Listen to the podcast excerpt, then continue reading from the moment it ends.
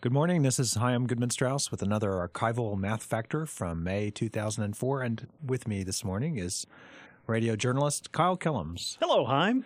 So uh, I've been enjoying listening to these uh, old episodes. The very different, uh, but I've been enjoying the musical selections quite a bit. We for some reason I got away from that when I produced them. I and I think I when when we start doing new ones again, I'd like to s- incorporate music once again. Oh yeah, that'd be It was great. a fun element. Well, here we go. Here's another Okay. piece.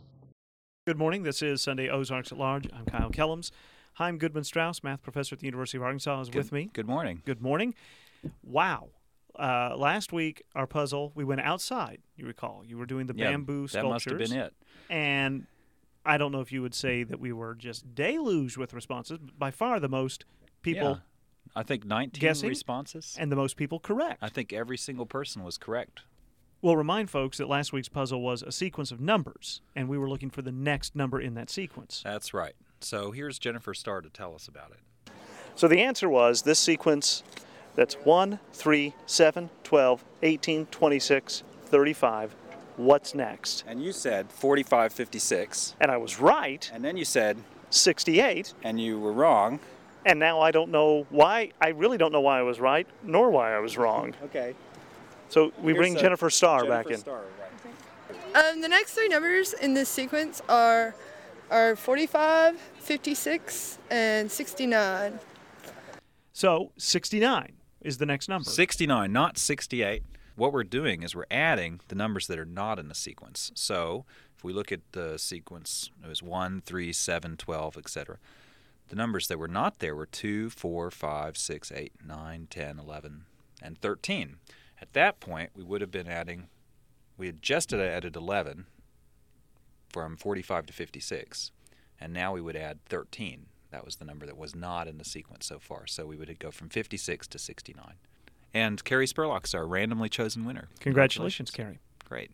Actually, I have a little. Uh, I have a little sequence, another little sequence, but I don't think I'll actually pose this as a problem of the week. Okay, we're just going to talk about We're just going to talk about Okay. it. So one time, I, I have a very good friend that I met when we were living in New York. We were students there for a year, and um, New and York we- City. New York City, right? And we played these kinds of sequence games, and he gave me the following sequence: um, 4, 14, 23, 34, 42, 50, and it went on and on. And asked me what it was. 4, 14, 23, 34, 42, 50, 59, 66. I spent so much time thinking about that. I was so angry with with but our friendship survived when he told me what uh, what was actually the uh, I don't see a pattern. it's the uh, subway stops on the E line. So now the semester is over. Finals have been given. Yeah. Commencement was mercifully. yesterday. Yeah. But we're going to still tax our brains a little bit during the summer. Yeah. Well. right. Okay. So let's just see. So uh, I have a little problem today that I don't know. It struck me as kind of fun. Well, okay. So you've got three square napkins, Okay. and just for the sake of clarifying things, let's say they're a foot ac- a foot wide. a foot wide. So there's three square foot napkins. Okay. And the question is, what's the largest square table that you can completely cover with these napkins? Okay, now I've got to ask you a question here. Without without tearing them, of course, or cutting them apart. or- so you're just going to use them as we see them. Mm-hmm.